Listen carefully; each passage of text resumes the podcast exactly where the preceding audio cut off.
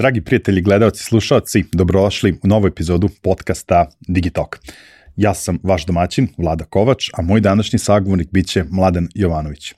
Po prvi put ćemo pričati o temi veštačke inteligencije, tako da sam siguran da nas čeka jedna zaista fenomenalna epizoda. Pre nego što krenemo sa današnjim razgovorom, e, par informacija e, da podelim sa vama. Naravno, e, kao i svaki put na početku, pozvao bih vas da se pretplatite na naš kanal. Nama to subscribe mnogo znači, tako da kliknite na, na, na to dugme, ali i na ono zvonce koje se nalazi pored subscribe kako biste dobili notifikaciju kada izađe svaka nova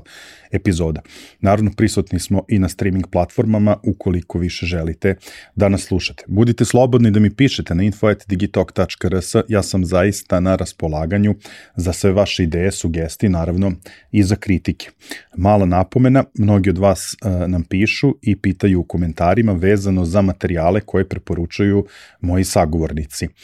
Podsjećam vas da su ti materijali prisutni na svega dva mesta, a to je web stranica na našem sajtu gde se predstavlja odnosno opisuje epizoda, znači u, u opisu epizode na sajtu digitalk.rs, a druga lokacija je naš, naš newsletter koji šaljemo jutro nakon što objavimo uh, najnoviju epizodu. Tako da posećujte naš sajt ili se pretplatite na newsletter. Koliko se pretplatite na newsletter, svake srede ujutro vas čeka nova epizoda, opis epizode i kompletno svi resursi koje je sa vama podelio naš sagovornik. Naravno, na početku e, želimo da izrazimo zahvalnost kompanijama koje su nas podržale, prepoznale vrednost u ovome što, što radimo. Za početak veliko hvala MTS-u koji je pokrovitelj ove godine. Skrećemo vam, pa, vam pažnju na jednu od MTS-ovih usluga i napominjemo da da biste spremno dočekali je fiskalizaciju, potrebno je da obezbedite neophodnu opremu, prijavite se za bezbednostni element, instalirate i podesite novu elektronsku kasu. MTS vam nudi kompletnu podršku u procesu prelaska na novi model fiskalizacije. Na raspolaganju su vam rešenja koje buhvata i Android uređaje najnovije generacije sa SIM karticom za stalnu vezu sa internetom, aplikaciju fiskalne kase i mogućnost cloud portala naprednih funkcionalnosti za bezbedno čuvanje svih podataka i poslovnu analitiku, kao i održavanje i podršku stručnog tima 24 časa dnevno 7 dana u nedelju. Veliku zahvalnost dugujemo našim partnerskim kompanijama takođe, OTP banci, Mastercardu i Ideja online prodavnici. Pominjemo ideju, uvek, uh, uvek imajte na umu i promo kod Digitalk 500 koji vam daje mogućnost da u idejnoj online prodavnici ostvarite 500 dinara popusta. I u ovoj epizodi sa nama drugari iz izdavačke kuće Finesa, dvoje vas sa najbržim komentarima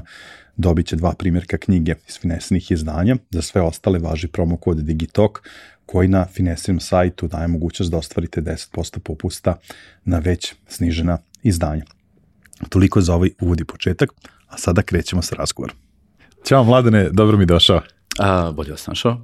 E, kao što sam rekao e, u najavi, ti ja ćemo danas po prvi put u Digitalk podcastu pričati o jednoj temi koja se poslednjih godina jako puno priča, ovaj, da kažem eto u krugovima e, IT industrije u Srbiji, a to je veštačka inteligencija, odnosno artificial intelligence.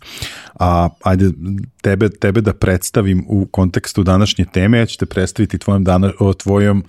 zvaničnom titulom. Uh, ti si Artificial Intelligence Product Lead u kompaniji uh, Anari, je li tako? Jest, to je Mislim, to. Anari je verovatno najpoznatija kod nas kompanija koja se, koja se bavi veštačkom inteligencijom, ovaj, ali svakako volao bih i ti da se predstaviš uh, publici u par rečenica ovaj, šta je to što ti radiš, čime se, čime se baviš? Uh, pa mislim, ajde, par rečenica, nekako, ajde, možda uvek krenu neko od toga, onako, educational background, ali ajde sad, ne mora to baš da bude tako. Uh, ajde, možda što je interesantno, možda sam malo ranije krenuo da radim uporedo sa fakultetom, pa onda tu bilo dosta ovako vizualnog dela, koji se neko ja uvek volao i učestvo i dosta i što se tiče dizajna, web developmenta, uh, software developmenta i tako, tako da je to, da kažemo, taj neki put je trao onako nekih deseta godina. Uh, I onda, iskreno rečeno, mislim, kad neko sam pratio lokalni ekosistem, šta se, šta se odvija kod nas, šta ima neko interesantno, pošto smo neko mi interno onako kao drugari iz gimnazije, sa fakulteta imali već neke svoje projekte, bili, da kažemo, prvi kontakt sa, sa klijentima, što u, da kažem, Americi, u inostranstvu i tako. Tako da kad sam neko došao ovde kod nas na, što se tiče firme i tematike Sam Bridges, za mene neko to onako baš bilo wow, ovo je baš ono što bih želeo neko da radim, jer iskreno rečeno, iako sam dosta radio, da kažem, svoj kao fair share software developmenta, nekako, ajde da kažem, možda tek sada saznam što se tiče data science-a, da je u stvari to ono što bih ja želeo da sam se nekako bavio nekako od početka. I tamo sam neko eto imao priliku, možda to je ovako bilo malo drugačije, to je bilo pozicija bioinformatics analyst i što mi volimo da kažemo onako bioinformatics, to je genomic data science, A, tako da eto, tu sam imao neko prilike e, da mi je domen bio fantastično interesantan i imali smo prilike prosto u okviru kompanije onako da mi zavrtimo neke svoje ideje, uh mhm. -huh. priče, proizvode u okviru već stvarno super, da kažemo, i oblasti i teme gde je bilo stvarno naprednih stvari i tako. Tako da i onda prosto kad sam odlazio nekako iz kompanije, bilo mi neko prirodno da se što se kaže, nastavim samo data science, u data science vodama, tako da onda onako prošle tu par kompanija uh, Što se tiče blockchaina, kriptovaluta, gaminga, onda ovih digitalnog marketinga i tako, healthcare-a, opet nekih drugih, da kažemo, ideja. Tako da evo sad sam nekako završio opet u nekoj drugoj dominskoj nekoj industriji, da kažem, ajde, vezano onako hardverskoj i AI industrija, onako, što se kaže, lepo kombinovano. Tako da samim tim je i naravno dodatni izazov, a i naravno prilika za ono što pokušamo neko da, da zajednički tu kompanijski odradimo. Tako da, izvinjam se opet na ne, malo dužem uvodu. Ne, nema problem. A ne, pazi, ovaj, kogod i pogleda tvoj profil na LinkedInu, ovaj, vidjet će da, da imaš prilično bogat background s, tiš, s tim što bih ja dodao još jednu stvar, a, a koja opet meni, meni je važna a, i nekako je jedna crta koja je zajednička za najveći deo mojih sagovornika, da ti imaš i iskustva u edukaciji, odnosno u prenošenju znanja, tako da eto, to je, ovaj, to bih ja samo, samo dopunio. Ja, kao što sam rekao, mi prvi put u Digitoku pričamo uh, o veštačkoj inteligenciji i ono, ovaj, ni, nije me sramota da priznaje da to možda i oblast koju ono najmanje, najmanje poznajem, pa kao što sam rekao, ono, u, u najvećem delu ću se usloniti na, na tvoju ekspertizu i ono što sam rekao da se verovatno ovaj, najekstovertniji inženjer, ono, IT inženjer koga, koga sam upoznao, tako da verujem da ćemo imati super... Kome zna od ranije, vidjet će da se na svemu radi, znaš, da sve može. ovaj, ja bih svakako volao da mi negde krenemo od početka, a to je da ti nama objasniš šta jeste, a šta nije artificial intelligence i ono što sam te pitao pre nego smo krenuli ovaj, da, da kažem zvanično da, da, da vodimo razgovor. Već da snimamo. Ne, pre nego smo krenuli da, da, da snimamo, ti si i u uvodu kad si se predstavlja pomenuo si data science, pa ne znam imamo ovaj, izraz machine learning, uh, da li postoje neki znak jednakosti između tih pojmova ili u kakvoj su relaciji, znači šta je, znači ajmo da krenemo od toga, šta jeste, šta nije artificial intelligence i šta tu sve postoji, da kažem, u okviru tog ekosistema hajde da kažemo, nekako i dosta ovih nekih predavanja pre toga što sam, mislim što sam ja držao i što neko ovako i od kolega. Imamo tu neku sliku koja onako, što se kaže slika, redi hiljadu reči, pa sad ajde, nemamo sliku, nije ni bitno, možemo da stavimo. Ali to su onako, onako malo, ajde da kažemo, koncentrični krugovi -huh. gde je svaki podskup narednog skupa, gde recimo da je AI ili veštačka inteligencija onako kao neki najširi skup, uh -huh. pa onda deo toga bismo mogli da kažemo da je mašinsko učenje, odnosno uh -huh. machine learning. Uh, jer je tu neko onako set tehnika savremenih, hajde o, o, neko referisat ćemo na, na sve to i onda recimo deep learning ili dubinsko, dubinsko učenje gde su neuronske mreže i, i sve ostalo neko što ide uz to i onako još dodatno podskup sveka toga. A data science ovako generalno možemo zamislimo kao neki, da kažemo, krug ili elipsu koja onako mhm. -huh. sve seče, sve te, da kažemo, uh, sve te krugove i onako ima svoj neki skup podatak koji nema veze neko sa tim, jer tu opet ubućena i analitika i dosta neki biznis intelligence, dosta nekih ovako stvari. A što se tiče veštačke inteligencije, nekako je to već, ajde da kažem, možda i neko intuitivan pojam, znači neka, da kažemo, ponašanje naše neke prirodne inteligencije, sad u kom obimu, opsegu, koji ti problema, to je sve neko diskutabilno, ali da ne ulazimo sad nešto specijalnu terminologiju, kad je to neko zasnovano i zbog mhm, da. čega, još 50-ih i tako. Uh, pa onda isto algoritmi mašinskog učenja i, i da kažemo što se tiče neuronskih mreža i treniranja i, i to uopšte nisu neki novi koncepti, ali ono zbog čega je sve to zaživelo dotim zašto je došlo sad u veliki fokus jeste što je 2011. 12. to je sad 2012. opet da ne pominju, da ne imam sad opet suviše u detalje, taj, to neko specifično ImageNet takmičenje Google gde ima to prepoznavanje slika, da su prvi put korišćene neuronske mreže i dobile daleko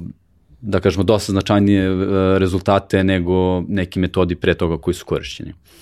Tako da, i opet neko to kaže, ajde, iako sad ima dosta nas koji se bavimo neko time dobar neki niz godina, glavna stvar nekako tu jeste da, ajde da kažemo da su ljudi možda već upućeni šta je to programiranje, to je neko da kažemo modularno razmišljanje, razvinje problema u manje module, algoritamsko razmišljanje, šta su neko petlje, if then else, neke grane i tako, dok je ovde potpuno drugi koncept do, do, dolaženja do rešenja problema, tako da eto, da, da kažemo, tu je ovde neko zasno da imate algoritam kako ćete pristupati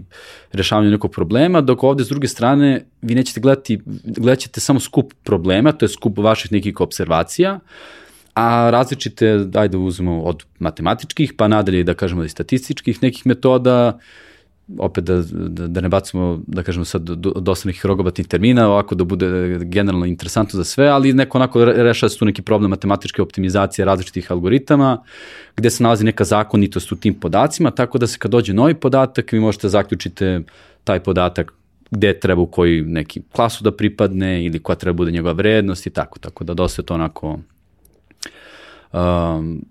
da kažem, možda za sada ne intuitivno, ali opet mislim da će postati neko intuitivnije, sve intuitivnije i intuitivnije. Uh, mislim, ko što se za programiranje nekako, valjde, barem u nekom mom svetu pre 10, 15, 20 godina, onako ljudi su svi onako, nemam pojma ja tu šta se radi, onda sada već generalna populacija ima dobar uvid šta tu sve nekako postoji, tako isto neko za veštačku inteligenciju. I mislim da smo sad na onom nekoj kao malo ona tačka, tipping point gde je kao, ok, ljudi su već dovoljno dugo tu, pa onda ljudi koji ne znaju ih je sramota pitaju i rekao, pa to je već dovoljno dugo tu, pa mene sad, ja bi to već trebalo da znam, pa onda ćute. A opet s druge strane, da kažemo dovoljno dugo tu da su ljudi mogli da se informišu oko svega. Tako da stvarno, mislim gde god imate priliku, ja to evo imam radim tu neku edukativnu ulogu i u okviru timova, AI timova, data science timova u okviru različitih kompanija, opet treba da smo neko isto on the same page, on the same level sa kolegama iz software developmenta, da kažem, znači da taj knowledge share stvarno super funkcioniše. Ove, e sad, ono što meni sad još tu, tu interesuje uh, u odnosu, ako ajde sad moram da bude ono kao iskren, ako zanemarimo ovaj, hajpove oko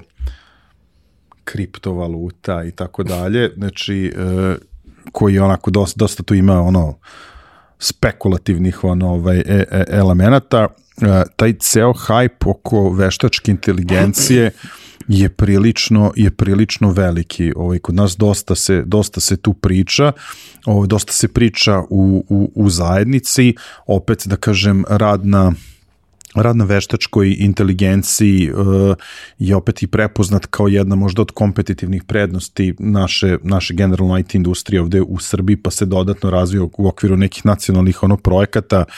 Ovaj, pomenuli smo i u prethodnoj epizodi ovaj, projekat Srbija inovira, oni su, da kažem, u okviru gaming industrije i veštačku inteligenciju prepoznali, pa se, da kažem, radi, radi na tome kao razvoj kompetitivne prednosti u okviru srpske, srpske IT industrije. E sad, šta zapravo, zašto zašto je taj hype ovaj, e, e, takav i šta zapravo, e, šta zapravo može, šta ne može artificial intelligence? Pa opet da ne idemo sad suviše neko mm, ono, istorijski unazad, ali mislim neko po prirodi stvari, to je izuzetno interesantna, da kažem, neka oblast, tematika, polje. Mm -hmm Uh, I dodatno još je uh, super da kažemo kad su tako neke tehnološke stvari koje su nekako uh, prijemčevi za širu populaciju, onda automatski će i sama za, za, zainteresovanje generalne populacije biti veće i onda to je onako lepo da se iskoristi za, za edukaciju i za neko, ajde ne kažemo ono veće dobro. Uh,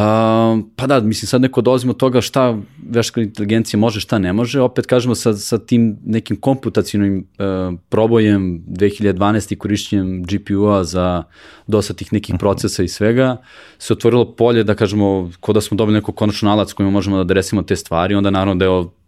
onako eksplodiralo istraživanje iz svih oblasti po pitanju svega, uh, Mislim, aj sad nije to tema ovog podcasta, ali kad bismo sad pravili neku retrospektivu posljednjih 10 godina od tog breakthrougha, evo sad 2022. Mislim, to je sumanuta količina neko napretka po svim oblastima, da kažemo, od razumevanja, ne znam, eh, prirodnog jezika, eh, eh, da kažem, u healthcare industriji, prepoznavanju slika, objekata, ajde sad da opet ne idemo u suše detalje, sematičke segmentacije slika, point cloud struktura, 3D sveta, meta, metaverse i tako. Tako svuda se tu, da kažem, neko provlače ter, da kažemo, metode veštačke inteligencije, baš zato što to nije samo oblast, nego je isto i alat ko što i programiranje neko bilo alat. Tako da i to će dobiti neki svoj onako epilog i svoje neko mesto, ali generalno da jesmo sad to u ulaznoj putanji tog, da kažemo, mhm. full on hype-a, jesmo, Da li je taj hype nekako entuzijazam opravdan? Jeste, ali s druge strane treba onako da budemo, barem ja neko koji gledam, svi mi koji se neko bavimo time, da onako imamo tu dobru dozu, pa ne sad samo skepticizma, nego kao super biti zainteresovan za svoju oblast, ali opet ne treba preobićavati stvari što nam se iskreno i događa ovako, da kažem, timuju po kompanijama neko da kaže, što se kaže, overselo ili neki proizvod ili neku mogućnost ili nešto što može, Tako to onako uh, treba oprezno sa time, jer onda ako ljudi vide da se to ne ide u tom smeru, ne deliveruju se te neke stvari, onda onako jel, izgubi, se, izgubi se trenutni zamet, što, je, što neko nema bez veze, mislim, nema potrebe za tim. A što se tiče toga kao šta sad danas veštačka inteligencija može, šta ne može, uh, Uh, meni, na primjer, baš mi bila super knjiga, stavit ćemo to posle u reference, Rebooting AI od uh, Gary Markusa i sad ću zaboriti kolegu, ja mislim Ernst, sad ne mogu se setim imena, stavit ćemo posle u reference. Uh, gde onako on na, na jedan realističan, ali opet prijemči, možda i malo za mene polukomičan način, nekako jel, priča oko toga, dolaze roboti na, naštelni da otvaraju kvake na vratima i onda on samo stavi neku drugačiju kvaku i onda jel, robot ne može više da uđe i tako. A mi sad svi tu, što se kaže, tripujemo neki Skynet i Terminatora i sad se dobi ne znam šta, u stvari ima tu dosta stvari. Pa onda evo, na primjer, ove neke isto interesantne stvari,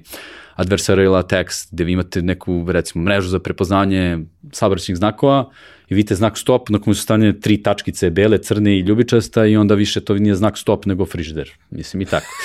Tako ima tu dosta sada što se uči da, kako da, da, da taj, da, da. svi ti modeli budu robustni, bolji i šta može. Tako da li ovo neko, ja se uvijek neko vodim taj, taj neki kao general rule of thumb, neko praksa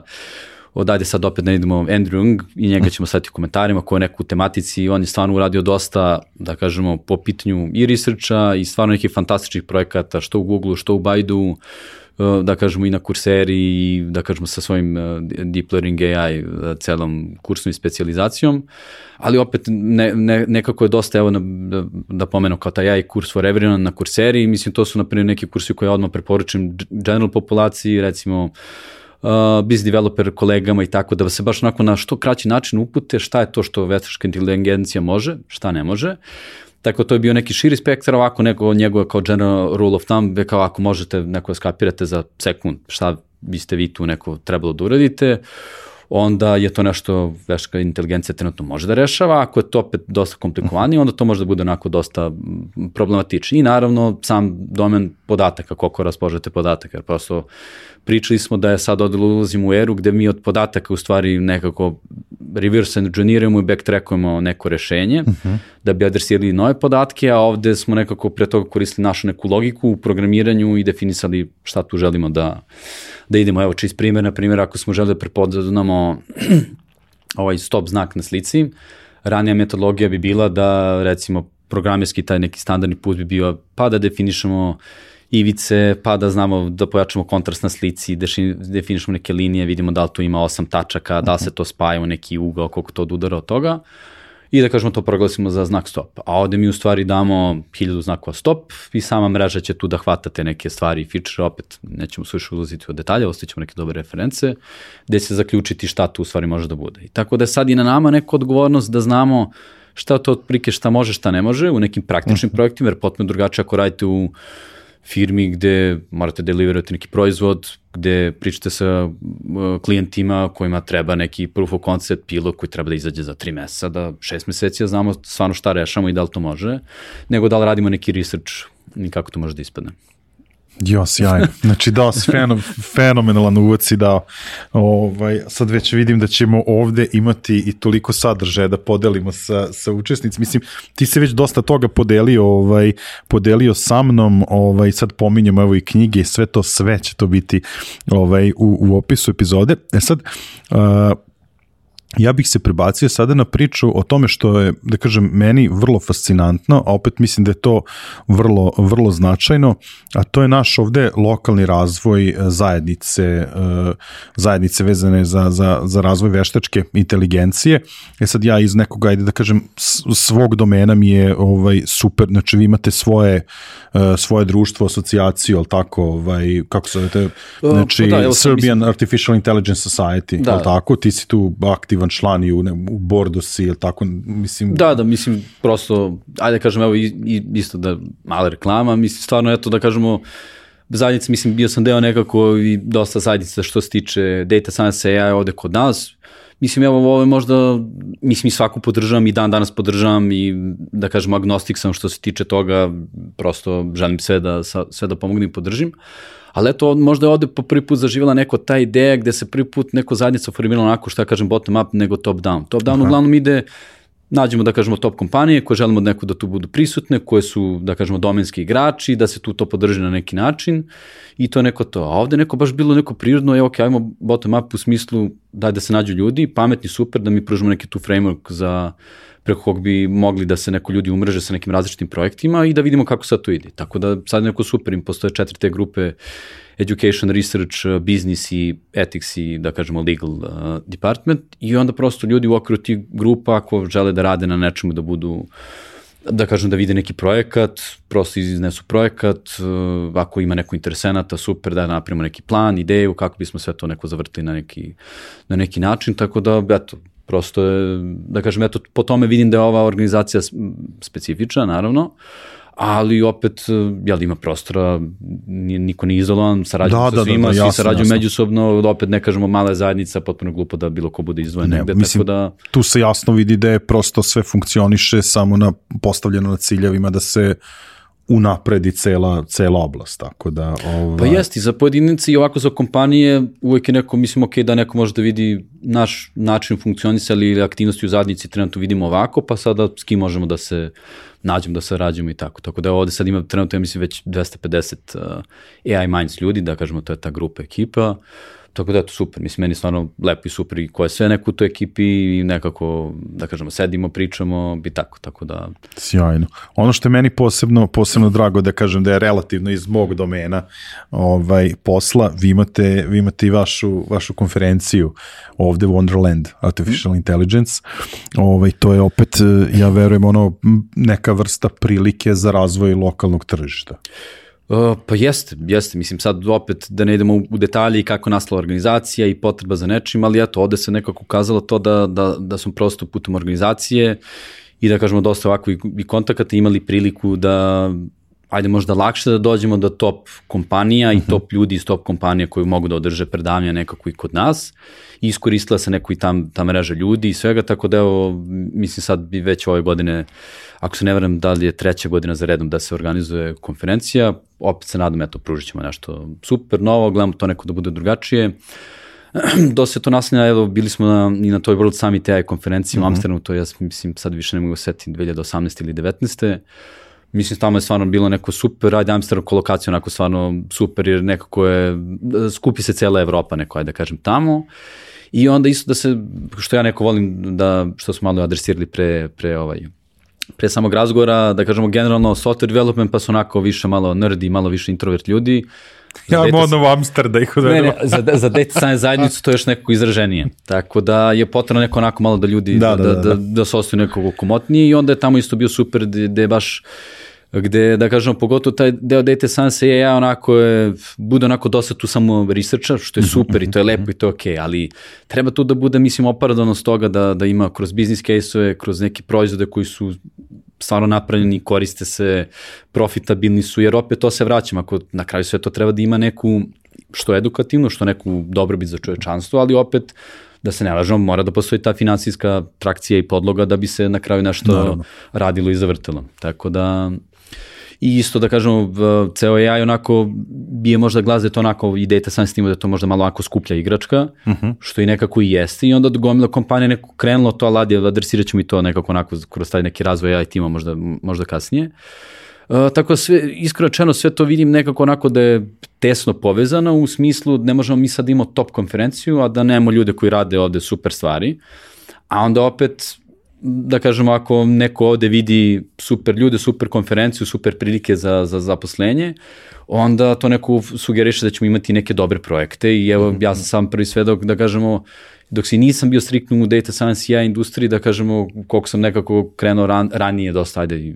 sa 17 godina još iz gimnazije, sa, tu sa drugarima, da kažemo, neki standardni onako outsourcing, pa mi vidimo koliko se promenila industrija u narednih 10 godina, pa tek sad još 10 godina što se tiče AI i svega, gde stvarno jeste naša prilika, ne samo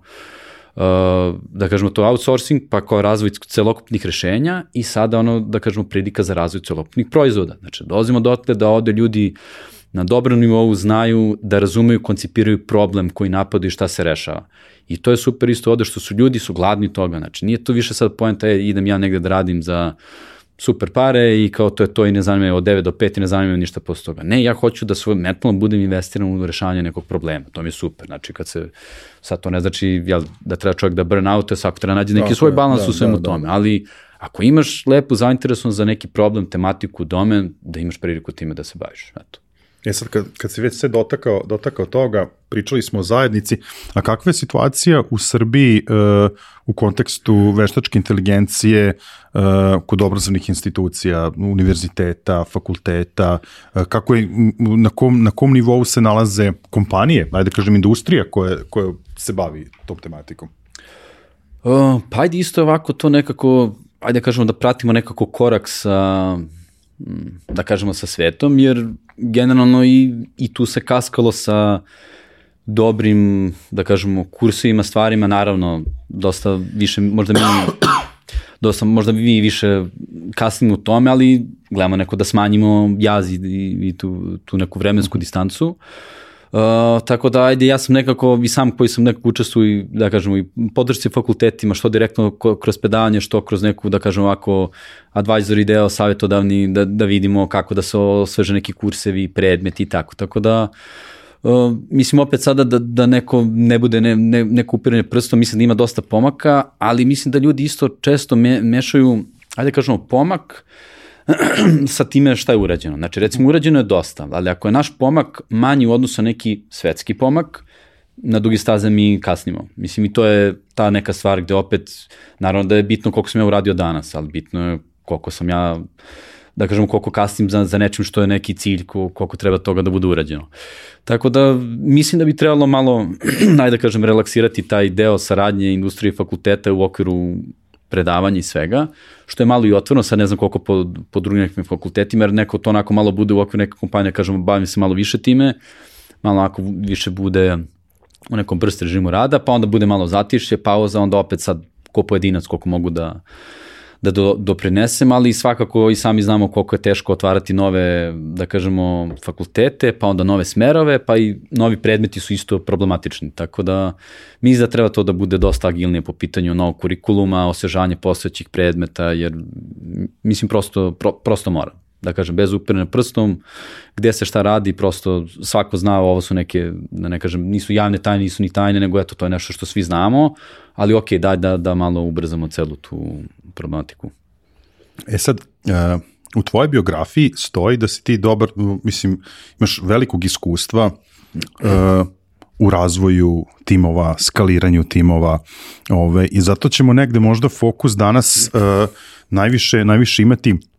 na razvoju timova koji se bave veštačkom inteligencijom i kasnije naravno na, na razvoju uh, artificial intelligence proizvoda.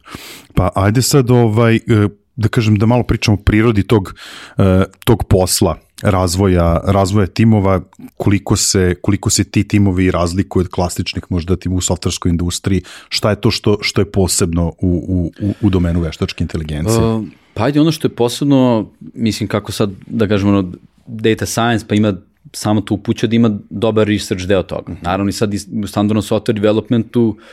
dosta, dosta se neko i tu zaokupilo da ima dosta research dela za deo, da ne, ne ide sad baš neku detalje, ali prosto priroda problema je ovde takva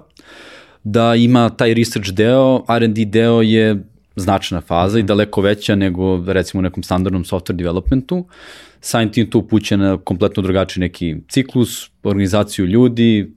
e, onda i sama metodologija rada se dosta promenila u proteklih deseta godina, da kažemo sad svaka kompanija Agile, Scrum, sve što treba, mislim tako da, evo ja sam prvi, mislim dolazio u kompanije koje onako, ajde da kažemo, sve te stvari su nekog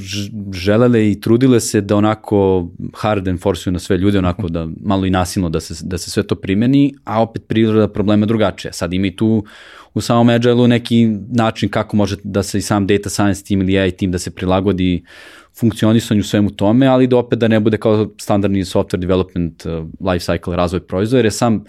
razvoj proizvoda ili nekog AI proizvoda ili fičera se dosta razlikuje ne, nego, nego što je to po pitanju software developmenta.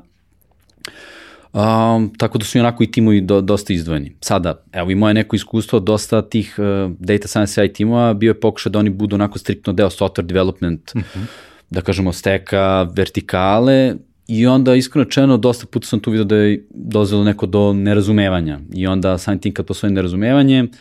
onda ljudi onako nekako ne, ne, ne performuje tim kako bi trebalo to da bude. I onda u stvari kad stvari ne funkcionišu baš kako valja, onda dolazi onako do malo zatvaranja komunikacije, u stvari dolazi da ja, ljudi napuštaju posao, a onda neko nije ni znao da će to se dogodi. Ja, na primjer, sad jako gledam poslednje stvari, neko meni bilo očigledno šta će tu neko a, da ispadne. Tako da stvarno jeste potrebno da data science i IT timovi onako imaju da ne zvuči glupo drugačiji tretman, ali prosto da se drugačiji ne, neki life cycle i i način vođenja ne, ne, nego što je to upitno. Jer čim se razvoji neko to na, na da kažemo, software development i AI na, na kako treba, onda automatski dolazi do boljeg razumevanja između kolega, protoka informacija, saradnji i svega, nego ovako da, da kažem, uh, nego što neko to do tad bio slučaj.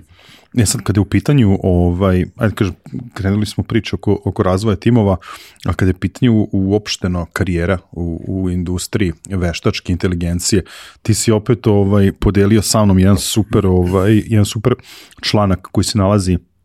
na sajtu uh, Serbian uh, Artificial Intelligence Society u smislu koje su to neke uh,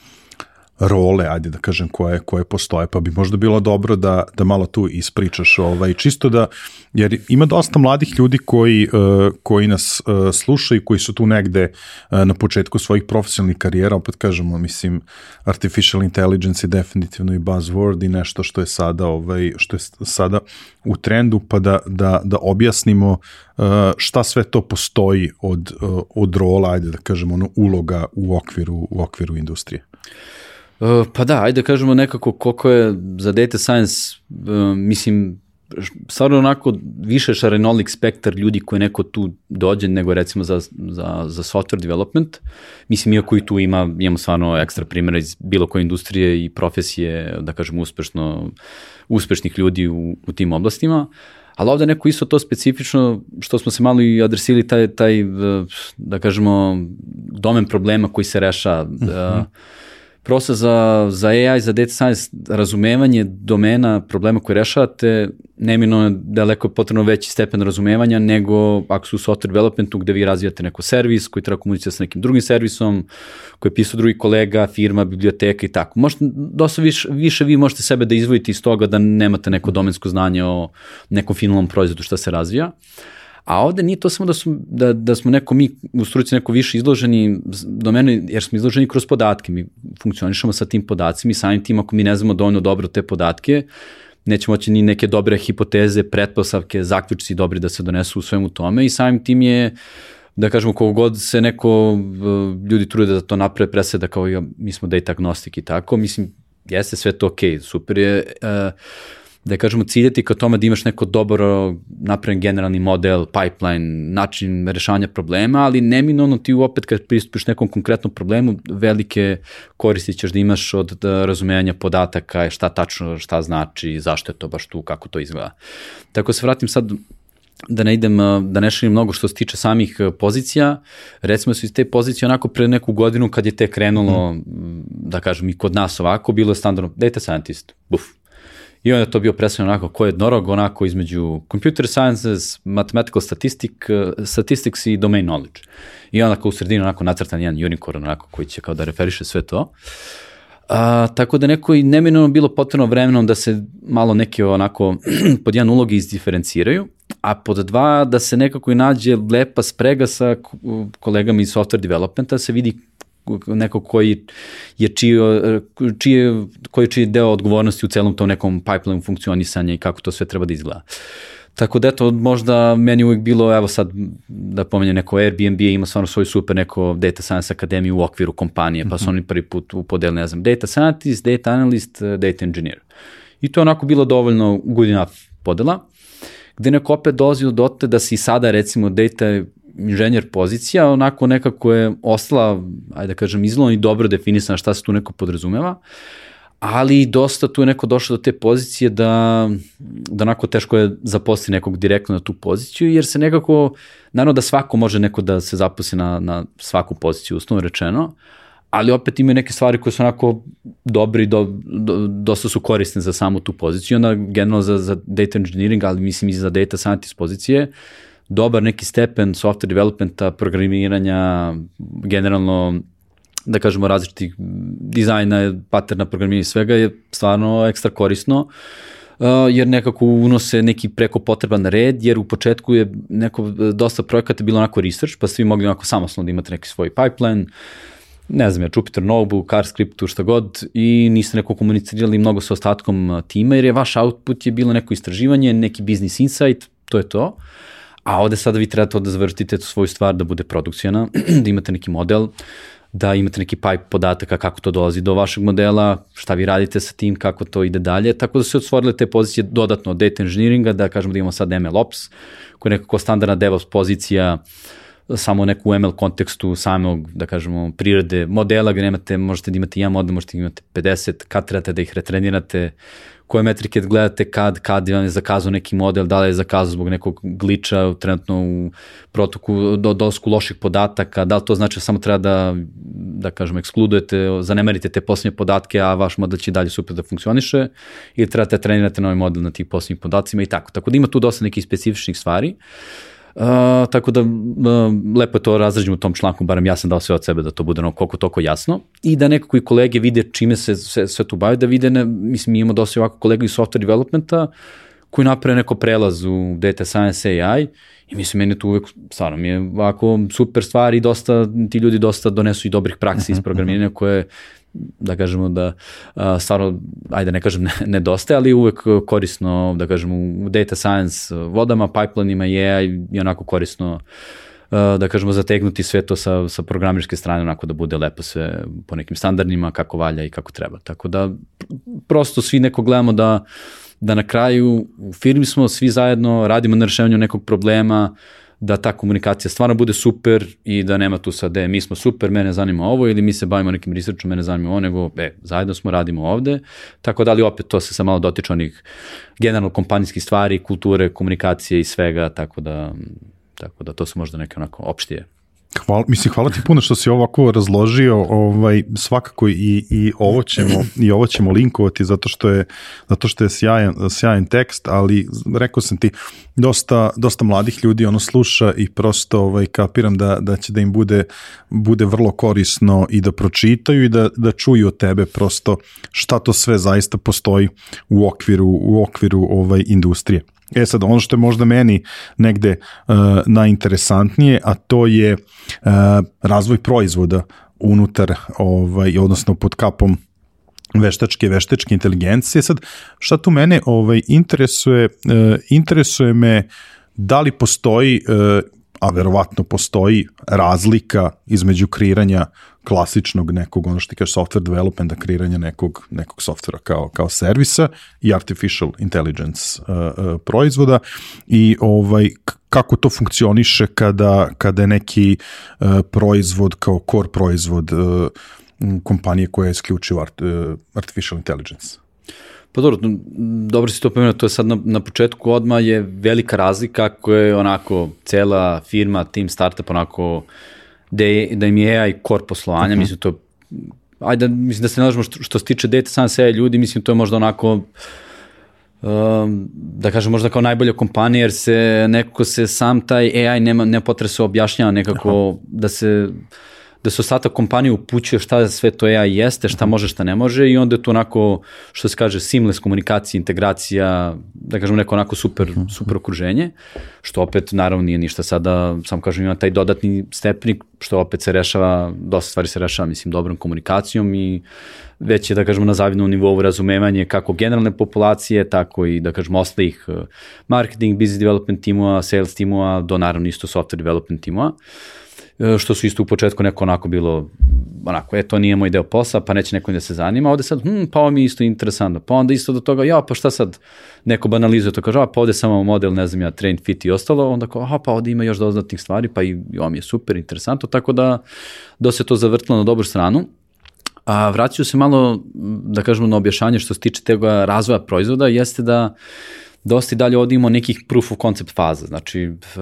mislim to postoji za, za razvoj bilo kakvog proizvoda, sad kažemo ja treba da razvijemo nešto, da vidimo da li to uopšte treba, pa ćemo da adresimo, ne znam ja, na neku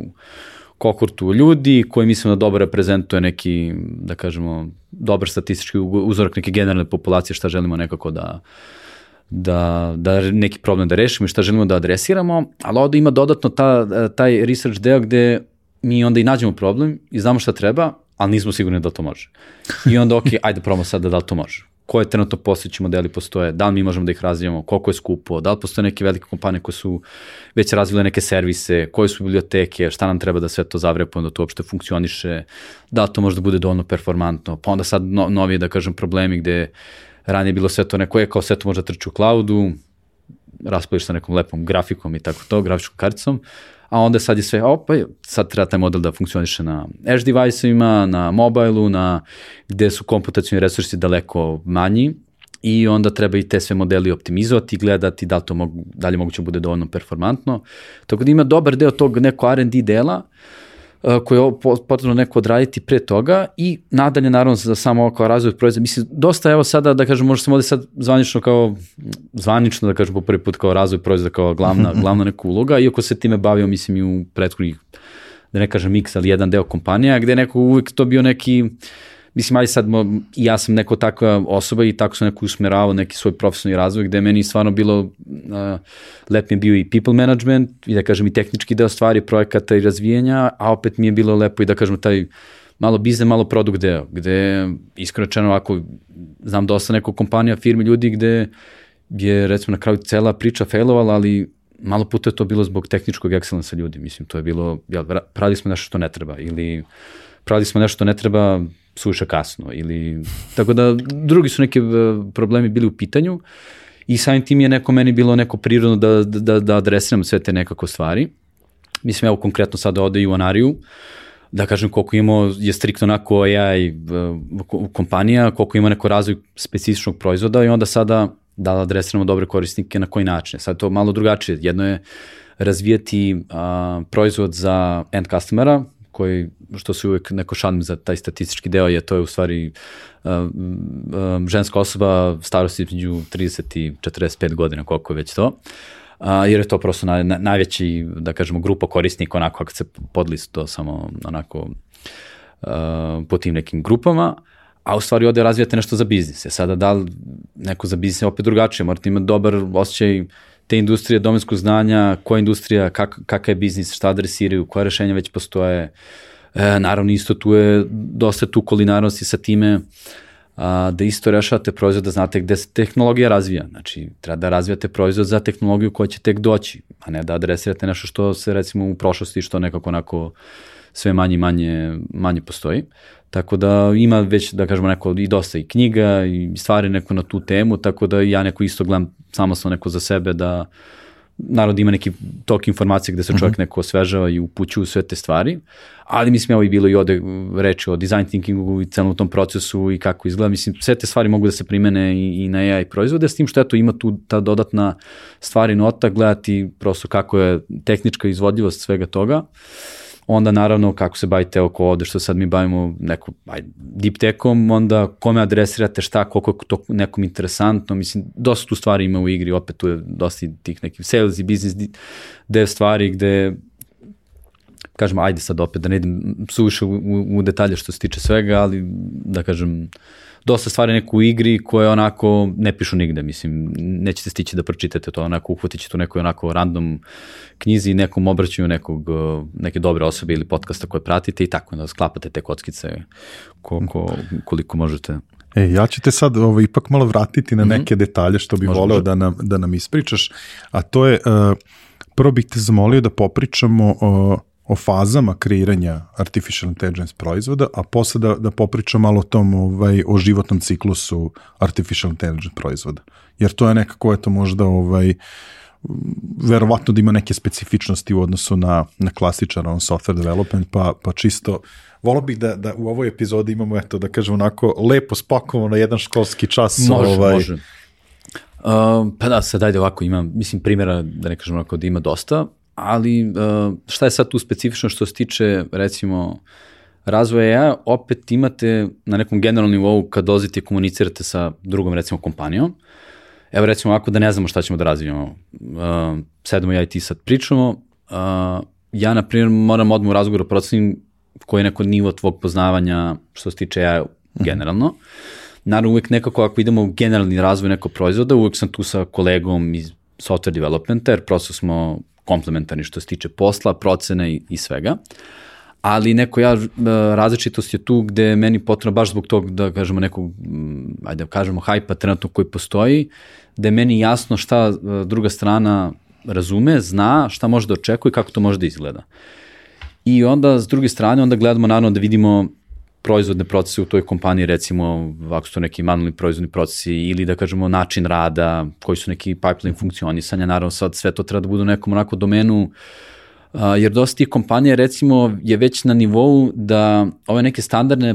procese i proizvode koje koriste i software development sveta i svega su već onako nasvetovani na dobar način. Znači njima treba nešto novo što će da im doprinese neki Uh, eto, na primjer, to je razlika. Ne, ne možete, na primjer, da radite na nekom, uglavnom, na nekom super AI proizvodu, ako, recimo, sama kompanija, da ne idemo sad dovoljno digitalno mhm. pismena, pa onda dovoljno... Transformisana. Transformisana. a, dovoljno, a, da kažemo, da koristi sve, da kažemo, prednosti software developmenta, znači da koristi dobre prakse i softvera, skladištanja podataka, to je izuzetno bitno. Da kažemo, jer vi možete pri, priđete kompaniji da razvijate neki softverski proizvod bez da kompanija ima jedan jedini podatak. Ali ako mi dolazimo da radimo sa nekim i da kažemo ta kompanija nema nikak podatak, mislim, veoma je teško razvijati proizvode. Tad se uglavnom sastanak pretvori to da budemo a, ajde, barem ja to neko gledam, onda budem u fazonu, ok, daj da ovo vreme koje imamo, iako bi recimo možda mogao da završiti sastanak odmah, jer kao nema tu sad pridike za, uh, za uh, ono trenutni razvoj odmah, da možemo da napravimo neki follow-up sutradan, sledeće mm -hmm. nedelje i tako. Uh, uh, dam, gledam da dam nekog kao profesionalac iz svoje oblasti, što bolji savet, kako da, ako se nađemo za recimo šest meseci, godinu dana, da oni imaju od podataka ono što mi smatramo da bi trebalo da imaju i da, da, da bude. Tako da eto, taj prvi neko deo je to upoznavanje svega toga. Uh, drugi deo je naravno da vidimo nivo korišćenja samog softverske strukture, šta ima, šta se kako beleži, kakvi su podaci, kako sad sve to izgleda. I treće ono da vidimo prosto prilike za za pravljanje nekih proof of koncepata za samu tu kompaniju. I tu isto, baš zato što radimo nešto onako, ajde da kažemo, jeste fundamentalno novo za tu kompaniju i često uh, ako recimo naš direktni kao point of contact je dobro upućen u sve, opet je potrebno da cela kompanija je, što se kaže, na istom nivou što se tiče razumevanja, jer ako imate jednu osobu koja razume AI i, da kažemo, neku problematiku, ostatak kompanije ne razume, vi na kraju komunicirate sa tim ljudima, uh, dosta ima tu prilike da stvari onako ne idu baš onako optimalnim putem, a što naravno opet kolege ako imaju manje razumevanje, onda se oni manje investiraju i onda svoju pažnju recimo fokusiraju negde druge. Tako da je baš izuzetno bitno u tom početnom razgovoru imati, dobiti entuzijazam od ljudi da su onako dedicated, posvećeni za projekat, da hoćemo, e, hoćemo da rešamo, super, ono je izuzetno bitno. Uh, da im postoji cela ta vertikala i vertikalna struktura, da kažemo, to, te ideje i da se da, od top managementa da se ta ideja komunicira do, do svih ljudi, da kažemo, do svakog nivoa u kompaniji i naravno da se ljudi sa kojima ćete sarađivati da su ekstra pripremljeni za to šta je sve, šta je sve neko potrebno. Tako da onda mi tu ustanovimo recimo par nekih problema koji bi mogli da budu interesantni, kako bi mogli da se rešavaju. I onda gledamo, stojeća situacija, gledamo a, da li imamo podatke za to. Onda već su prisutno u tom nekom drugom razgovoru sa više tehničkim ljudima da nam objasne, jer neko može koristiti neki uh, proprietary software, podaci se čuju negde drugde, ovde su u cloudu, neko ima svoje podatke lokalno, i onda potrebno je neko, da kažemo, vidjeti kvalitet i stanje tih podataka. Evo, na primjer, to je isto neki um, pomere koji se događaju u industriji. Ranije je bilo izuzetno bitno da imate što više podataka, znači to je big data, big data spar, kapač, kadup, ma to je samo da se tovari sve i onda naravno danas se vidi neko da je bolje uh, imati manji set podataka koji bolje opisuje vaš problem, jer to će biti daleko smislenije nego da imate nešto, da kažem, megalomanski neke velike podatke s koje pitanje da li možete i šta možete da šta možete da uradite. Tako da posle tog nekog drugog ciklusa i priča oko podataka i oko svega, pravi se taj proof, proof concept ili pilot, gde mi je izuzetno isto potrebno da definišemo jasno metrike uspeha. Jer je to opet nije, da kažemo sad pričamo, kažemo je napravit ćemo mi neku aplikaciju koju tačno znamo koje servise treba da ima, kako da idu, kako se šalju notifikacije, šta tu sve treba da ima i to je nekako onako, zna se otprika kako treba izgleda posao i daleko lakše može se i kaže, e, super, ovo traje šest meseci, trebaju mi, ne znam, dva backend, dva frontend developera, jedan DevOps i tako da ulazimo sad u, opet u detalje. Dok ovde, na primjer, nije to skroz da se zna, jer neminovno uvijek će postati ta neka malo research faza koja onako redko kad traje nešto manje od nekih mesec dana, ali opet nekako šta je bila neko boljka, često to negde onako prolongira, moguće da traji godinu dana ta neka ta neka eksperimentalna faza što je isto, mislim, katastrofa, tako da ja sam neko uvek gledao, ok, dolazimo, pričamo na sastanku, hajde da definišemo koji je problem, ako nam potrebno malo da, izme, i, uh, da, da kažemo istražimo problem, pustimo da to bude ta neki period dve nedelje do mesec dana, ali to je plafon nedefinisanosti projekta. Posle toga treba da imamo sastanak, znamo šta smo istražili, neke nedumice smo mi sveli na minimum, znači neki opseg od do, e, ovo ne znam da li može, može ne može, ili ovo može od, ne znam, godinu dana do tri godine, onda posle toga znamo, mm, ovo možemo da uradimo, ovo ne možemo, ovo možemo i treba ćemo 9 do 12 meseci, onda imamo daleko više definisane stvari šta tu možemo da uradimo i kako to može da izgleda. I, na, i što je izuzetno bitno, success metrike. Znači kako izgleda to success rešenje, kako izgleda uspeh tog proof of concepta ili malog pilota koji, koji uradimo. I taj pilot uglavnom, ono što je nekako, za taj pilot uglavnom je potrebno da budu malo i stvari van domena samog tima. I to je sad malo se vraćam i na, da kažemo, ovo što smo pominjali, razvoj timova i karijera u AI industriji, iskročeno, da kažemo, svi, da kažemo, što je veći tim, mnogo je lakše da vi budete na jednoj poziciji onako specifična pozicija ja radim baš samo to. Što je manji tim, treba onako, što se kaže, malo biti ninja, uh, ali opet sad smislnom, uh, razumnom nekom nivou, da je stvarno super ako neko možda zna malo i oko frontenda, malo i oko backenda, neko zna malo baze i onda samim ti su svi ti timovi onako dinamički, iako su mi kao striktno data science timovi, izuzetno je bitno da kažem svako dodatno iskustvo koje, koje neko od članova tima do, do, donosi u, u tim, jer onda time dobijamo da ne moramo da opterećemo recimo kolegi software development tima u toj nekoj ranoj fazi, pilot fazi projekta i onda time mi možemo presimo taj proof of concept, tačno definišemo šta želimo, dobijemo potvrdu od klijenta i tačno znamo je, prolazimo u sledeći korak, gde to sad skaliramo, gde se uključuju svi, cela timna, ceo tim, software development, DevOps i sve što je potrebno da se, da se razvija taj tim. I tada, da kažemo, proces razvoja proizvoda daleko više liči na proces uh, razvoja nekog standardnog software development uh, life cycle-a iako i dalje tu ima nekih specifičnosti što sam pominjao, neko nije sad tu da puštate neko, imamo mi neke feature koje puštamo i oni imaju svoje neke release cycle koje je vama sličan software developmentu, ali imaju neke stvari, da kažemo, za postojeće osluživanje tih nekih postojećih modela, jer vi ako napravite neki servis, on funkcioniše, i ako svi prate nekako API interfejs kako se komunicira s tim servisom, neće to nešto mnogo izmeniti. Ali ovde, da kažemo, ako neko dođe samo pukne model odjednom, mislim da pukne ili, da kažemo, krene da prestane da performuje tako uh mhm. -huh. dobro, potrebno da sve imaju, da kažemo, razredni taj neki dashboard, metrike, kako sve to funkcioniše, kako performuje, da možete da se vraćate tu da imate neko onako back, back and forth. Tako da, dosta smo mi više u vezi sa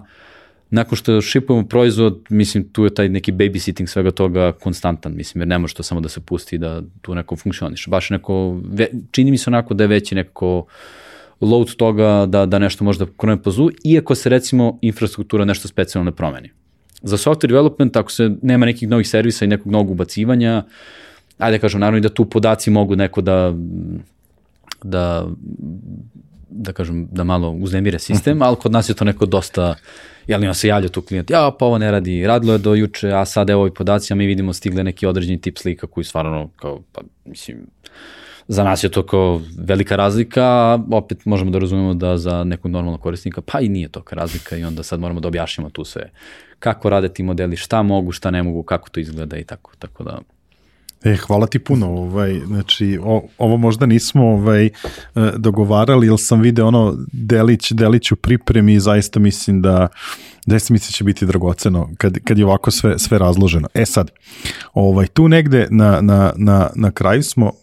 pri kraju razgovora, kada je veštačka inteligencija u pitanju, e, ne mogu, a da ne postavim pitanje vezano za etiku i zaštitu podataka. Već smo, imali smo ovaj epizoda gde smo se malo bavili tim pitanjima još i sa Lazarom Džamićem o etici u marketingu, pa i sa Igorom Spasićem o tom etičkom kodu, odnosno ovaj etici prilikom programiranja, kada je veštačka inteligencija uh, u pitanju. Kako tu stojimo sa etikom? Um, pa ajde sad, da ne kažem da generalno kao industrija, mislim da ajde sad, mislim da loše stojimo, relativno loše, po, po kom pitanju? Recimo ovako, do celom nekom ra, našem razvojnom putu imali smo te, jel, odjednom kao industriju kod da postoje ML algoritmi, AI algoritmi, izvijem se, a, i, ali ono što je stvarno tu, da kažemo, glavna stvar, osim nekih specifičnih klasa algoritama, nije se radilo mnogo na toj interpretabilnosti rešenja. Znači, ako vam uh, ML algoritam izbaci neko rešenje, vi ne možete da kažete, pa ovo je rešenje zbog toga i toga, nego dosta je tu bilo onako black box, ono, sve to bio kao neka crna kutija, kako se šta izbacuje, znači vi znate pozadinske matematičke procese, kako je sad sve to išlo, ali evo da uzmemo same neuronske mreže, mislim da vi znate zašto je nešto tu na kom nivou, u nekoj arhitekturi koja ima ne znam koliko uh, ovih lera i nodova, mislim to je neko onako sumanutan mater nemogući posao. Za neke stvari je već moguće, uh, mislim dosta ima neko proba i, i, i na tome, ali taj neki, da kažemo, objašnjavanje, rezonovanje same mreže, onda se postavlja pitanje da li je sad to ok ili nije. Uh, sve sa nekog sad ajde kod nas u zajednici malo se diglo to pitanje kao je etika i onda sad možda malo već idemo u to da kao svima ljudi malo malo izvoni glava, ja etički etičke upotrebe i svega toga, ali mislim, neminovno opet neko gledam ja oko ovoga. Rešenje nije da sad prestane da se priča oko toga, nego da se diglo neko pitanje, da smo edukovali nekako ne samo genu populaciju, nego evo i kolegi iz drugih industrija, evo ne meni uvijek super primjer za software development, malo sam i pomenuo to.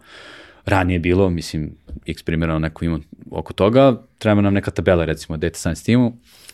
i da kažemo kolegi software developmenta, samo dobijemo to ono istovareno lopatom na nekom repou ili neki klon baze ili šta god i tamo svi podaci, da kažemo, korisnika, sve što treba tamo da bude. I meni je kao prvo neko bilo pitanje, pa okej, okay, mislim, ja, mi ne treba da imamo pristup ovome na ovaj nivo, ali ajde, sad to je bilo, na primjer, vezano sve u jednu tabelu i onda što bi se neko sad uh, nije hteo da troši dodatno vreme oko toga, uh, jer ima tu dosta tehnika, ne treba meni bilo kakvi podaci o korisnika, mogu da imam random neke generisane brojeve i za nas je to, što se kaže, perfectly fine da, da radimo sa time. Tako da eto, tu sad ja mogu da kažem, ja, pa tu je nedovoljna,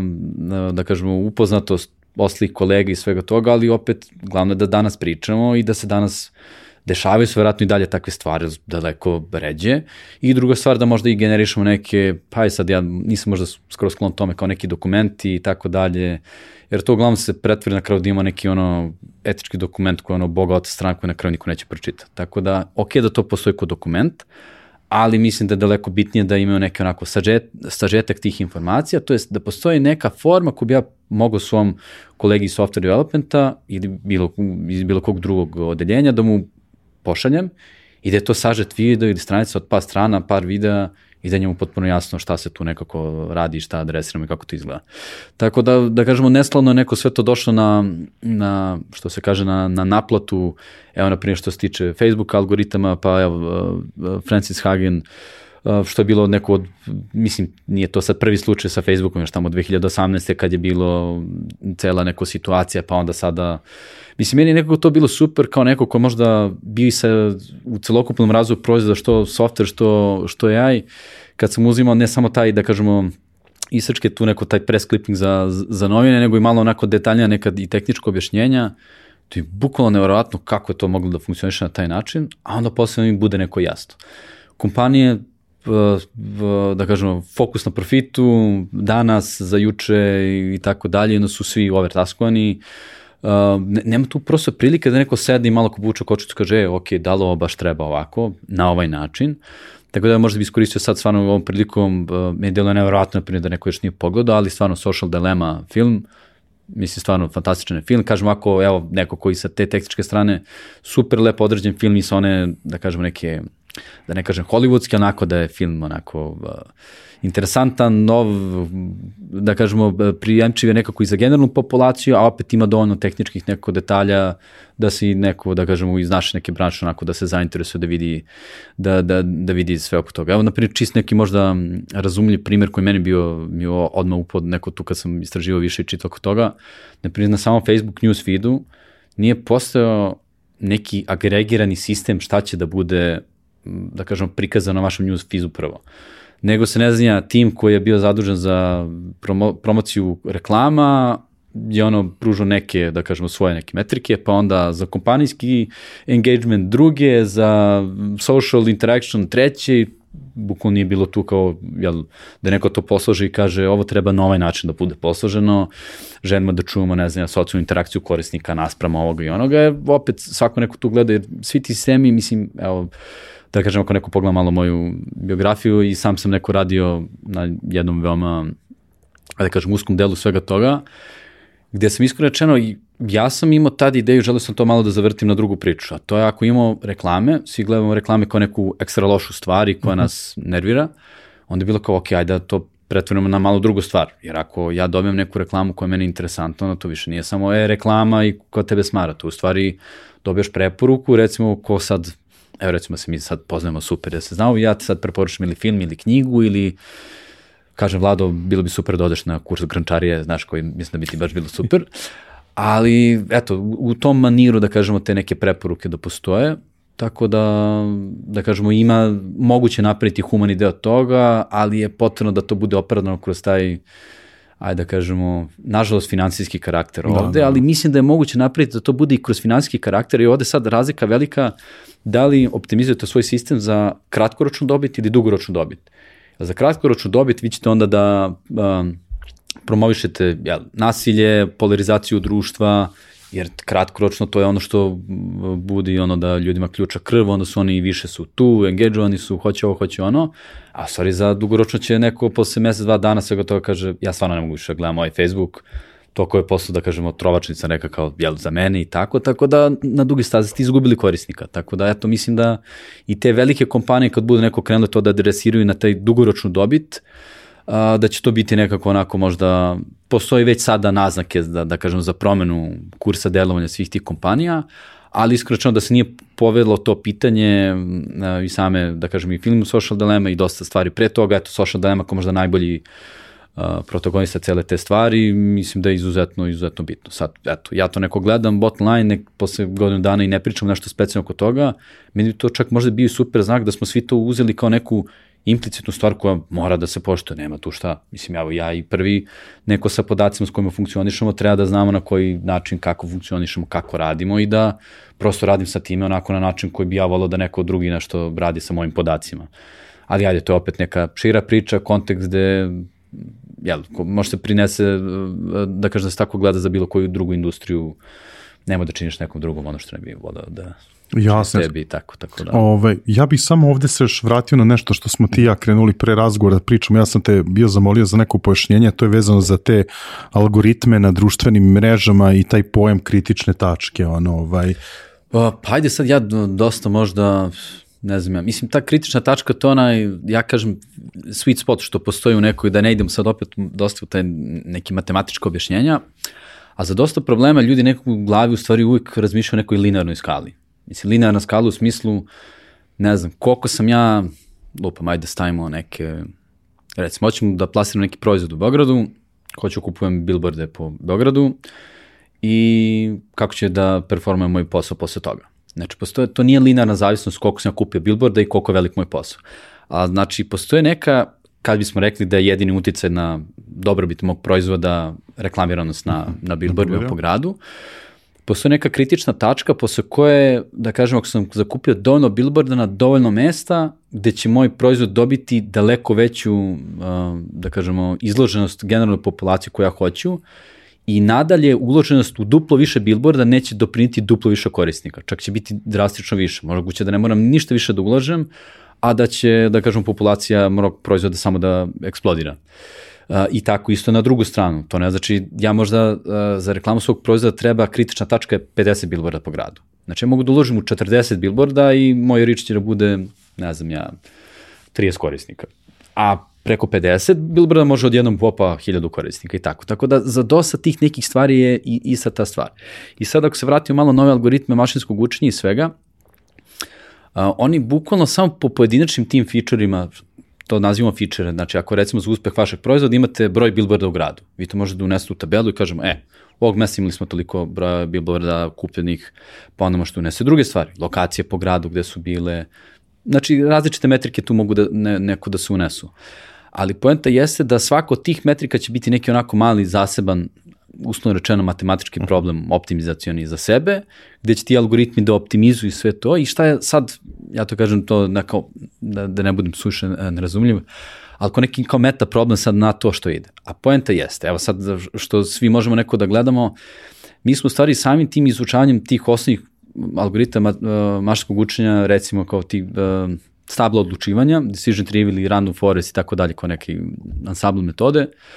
a, gde ste mogli da imate objašnjenje recimo koliko je koji feature uticao na, na vašu neku poslovnost. Da li je to paljenje reklame na televiziji, billboarda, neka treća stvar, TV, TV reklame ili ovi na, na podcastima, recimo reklame i tako dalje.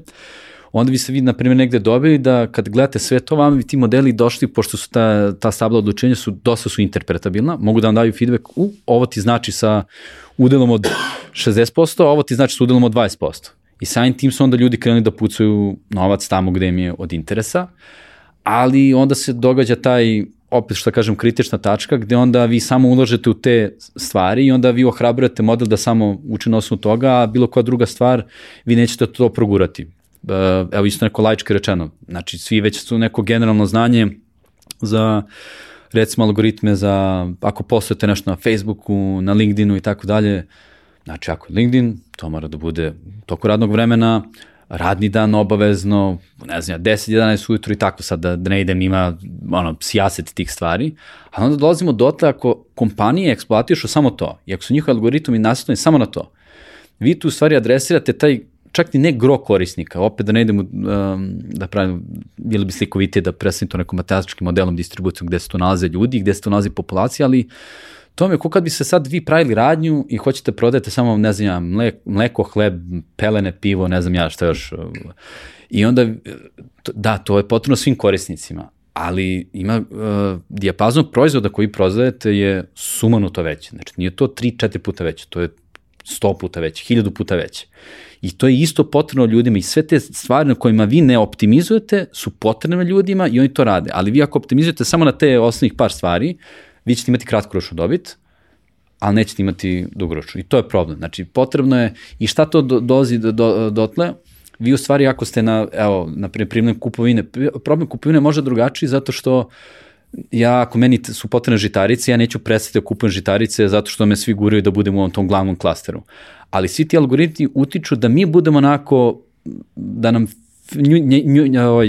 Facebook newsfeed izgleda mm -hmm. onako da imamo par stvari, par recimo stvari koje slaž, služimo, koje pratimo, vesti koje gledamo i tako. I onda one nam uh, narušavaju diverzitet stravično. I čim mi imamo smanjen diverzitet na platformi, a za to ima stvarno gomile radova, vi nemate, da kažemo, tu spontanost komunikacije sa platformom, vi ste sami se, sebe i algoritmi zaodvorili su vas kao korisnika na bilo kojoj platformi, šta god to bilo u pitanju, i naravno da ćete u jednom trenutku vi izgubiti interesovanje za platformu. I zato opet kažem da je bitno da i same kompanije prepoznaju da nije to kao ja, ajde, platišam ljude koliko god mogu dok smo na sajtu, platformi, bilo čemu. Znači, bilo koliko se bavi nekim komunikacijom sa finalnim klijentom da proda neku uslugu i proizvode, treba da ima sve s tome da treba tome da razvija, da želi dugoročnu saradnju sa tim klijentom, a ne kao je daj kratkoročno dok ovo može i kao vozi, kupit ću nove korisnike. Jer nema, nema mislim, postali smo već globalno selo gde taj pojam uh, uh, neograničenog pula korisnika koji će samo dolaze kod na vašu platformu ne postoji. Morate da dobro adresirate svoje ljude. Dobar da, evo, da imate, ne znam ja, customer support dobar. Naprimjer, za svoje velike servise nemate više customer support. Airbnb, Uber, što god, vi nemate koga pozovete. Sada ne ispadne reklama, ali stvarno ovako mala anegdota, a, pre su Netflix da radi još to baš kad je supruga bila trudna, ja naravno već izašao nešto bio do grada i sad se događa tu da ne možemo pristupiti Netflixu, to je za nas ona alarmantna bila situacija. Drama. Drama fijasko kompletan, ali mi bilo super, imao sam okre aplikacije, mogućnost da kontaktiram nekog i dobio sam odmah, da kažemo,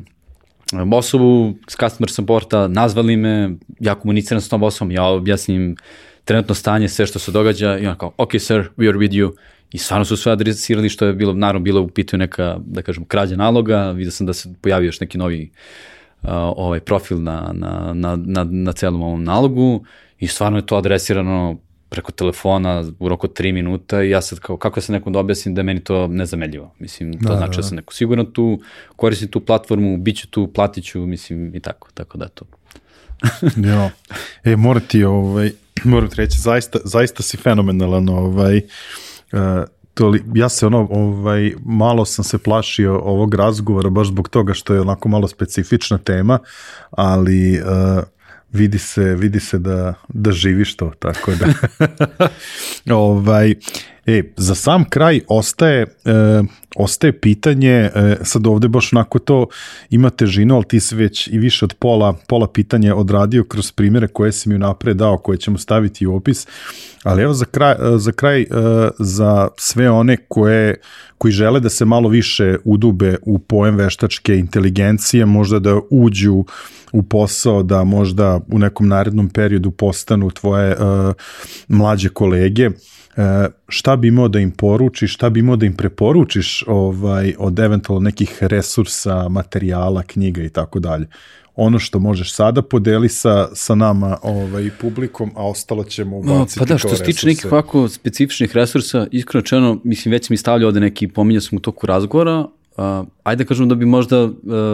pošto neko ja i ozbiljnije shvatam to pitanje, pa bi volao neko to možda onako malo uh -huh. studioznije da, da neko pristupim tome da dam kao baš, jer mislim i do trenutka kad bude izlazile i epizode, mislim imat ćemo neko posložene, e, posložene te stvari. Više bi nekako onako možda hteo da adresiram taj kao generalni feedback gde sam i vidio, na primjer, kad ode na fakultet nešto, da kažemo, gostujuće predavanje, ima neku komunikaciju, za general, za bilo koje ove neke, da kažem, takve teme, dosta kolega, da kažemo, i sa tehničkih fakulteta pogotovo koji su se sad edukovale i studirale za software development, onako dosta budu poplašene za svoje stvari to delo onako high-end stvar, naj, najveća moguća. I pogotovo ako ljudi sad ne znam, recimo nisu bili možda najbolji studenti, onda to im kao, ne, ne, ne, kao ja nemam, znaš, kao ja kao nemam šta ovde da tražim, u stvari potpuno mislim, ne suprotno, ali potpuno je drugačije, jer Uh, prosto je, ne znam, jel vi u software developmentu imate samo premium ljude sa premium fakulteta, sa premium prosekom. Znači, nije tako, ima, da ne kažem sad ko ima posla za sve, ali mislim, industrija je super, tematika je super, potpuno je, mislim da je glavno da se pređe taj neko bauk, ja, mm -hmm. ovo je rezervisano za, ne znam, ja, najpametnije, najbolje ljude. Da, ima oblasti toga što sam pominjao i u toj karijere u AI industriji, kažem opet referišam neko na, na taj članak gde ima neko ako nastavljate akademski, to je potpuno jedna druga putanja. Mislim, koji ja recimo nisam produžio, ali imam dosta kolega koji jesu i super, jel? A onda sa druge strane imao industrijski neko deo šta i kako mogu ljudi da, da se upete. Jer tu ima dosta, to nije samo AI, zato ja neko želim da kroz ta neko AI da predstavimo da to nije samo AI, nego i cela neka pismost što se tiče podataka, data analytics, znači ko što neko ljudima koji su možda kao napredni iz oblasti im dele kao data analytics kao hm, pa nije baš tu ne znam ja koliko interesantno, u stvari vi kad vidite ko, koliko je, evo ja da sam pristao nekim situacijama gde imate top research odrađen, top proizvod zamotan, nije iskomunicirano kako treba vi ako niste lepo napravili sastanak, da ste oni tehni, da ste stvari koje vaša nalaze i rezultate uspeli lepo da iskomunicirate nekom drugom. To nije samo prezentacijne veštine, nego da ste grafike tačno onako stavili koji, koji su potrebno da referišu na problem koji ste rešavali, ništa, ne dogodi se ništa dalje. Mislim, ne nastavlja se komunikacija, ugasi se projekat, ne nastavlja se nešto dalje drugo, tako da sve su te stvari stvarno onako izuzetno bitne, ima pri, prilike stvarno za, za ljude svih profila. I opet, što je možda malo interesantnije za, za celo ovu AI i data science oblast, jeste da baš ja to nekako idem, uh, ni sad u, ajde, možda sam ja bio zagovornik da uh, jedan stepen nivo programiranja mislim da treba svuda da bude pristojan, ne kao da svi treba da budu programeri, daleko toga, nego algoritamski način razmišljanja je prosto tooling, alat. I mislim da je taj način razmišljanja super i da treba da bude u nekom nivou na svakom fakultetu, a isto ovde mislim da kroz zajedno sa tim treba da se promoviše ta pismenost što se tiče podataka. Znači šta su podaci, koliko znače, koliko vrednost, moć imaju bilo kom, da kažem, analitičkom delu, business decision delu, šta god radite prosto, mislim, ako, to, su stvari koje su ostale zapisane, to je neko sećanje vašeg proizvoda. Mislim, vi ako nemate podatke, vi kod da se nećete, kod da živimo života, nećete se uopšte, ne okrećem se i ne, ne, ne učim iz toga šta sam radio i ništa ne unapređujem. Tako da eto, to neko vidim da su neke stvari koje su se prirodno rodile i da treba da ih neko mi što pre stavimo u funkciju ne samo tehničkih fakulteta i nego i svih ostalih. Naravno, to je sad neko pitanje za kao celo društvo, ne možda samo za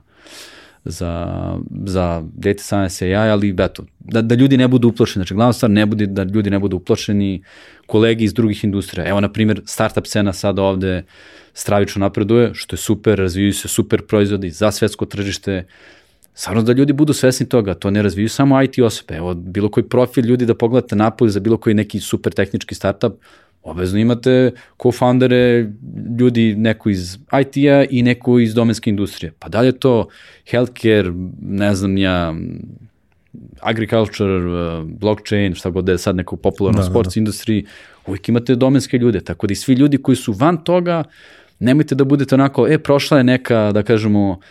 revolucija bez mene, pa sad ja neću ni da uložim tu, nego ima toliko sada prijemčivog i dobrog sadržaja, što se ja nadam da će i ova epizoda donekle doprineti, popularizaciji svega toga, da možete vidjeti, da možete budete upućeni na nekom nivou kom god želite i da vam bude super. Samo da se uputite na osnovnom nivou, znači da pričate, znači ćete da prepoznate biznis prilike za vaš proizvod ili u vašoj industriji ili da vidite kako možete unaprediti svoj neki posao, proces i to što radite, do toga da neko stvarno može da napravi svoj career shift, career switch, da se izrazimo tako, tako da...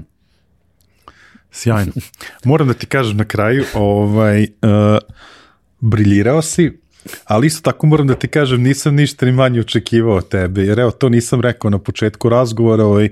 mi se do skora nismo poznavali, ti si po, po preporuci naše drugarice Aleksandre ovaj, bio jedan da. od predavača na, na Digital konferenciji u Zrenjaninu, ovaj, ja sam ogledao tvoje predavanje i totalno sam ono bio ovaj,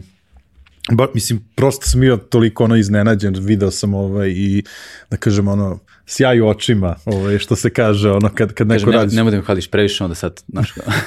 ne, internet pa, ljudi regresiraju, znaš. Ne, moram, znaš, moram da dam ne, taj, neki, taj, neki, taj neki kontekst, jer ovaj, sada već posle godinu i nešto dana u, u podcastu, sad već postoji tu razni načini kako dolazim do sagovornika, naš kroz preporuke, kroz nešto malo kroz, kroz mreže, ali ovako ovaj, uh, redko kad mi se desi tako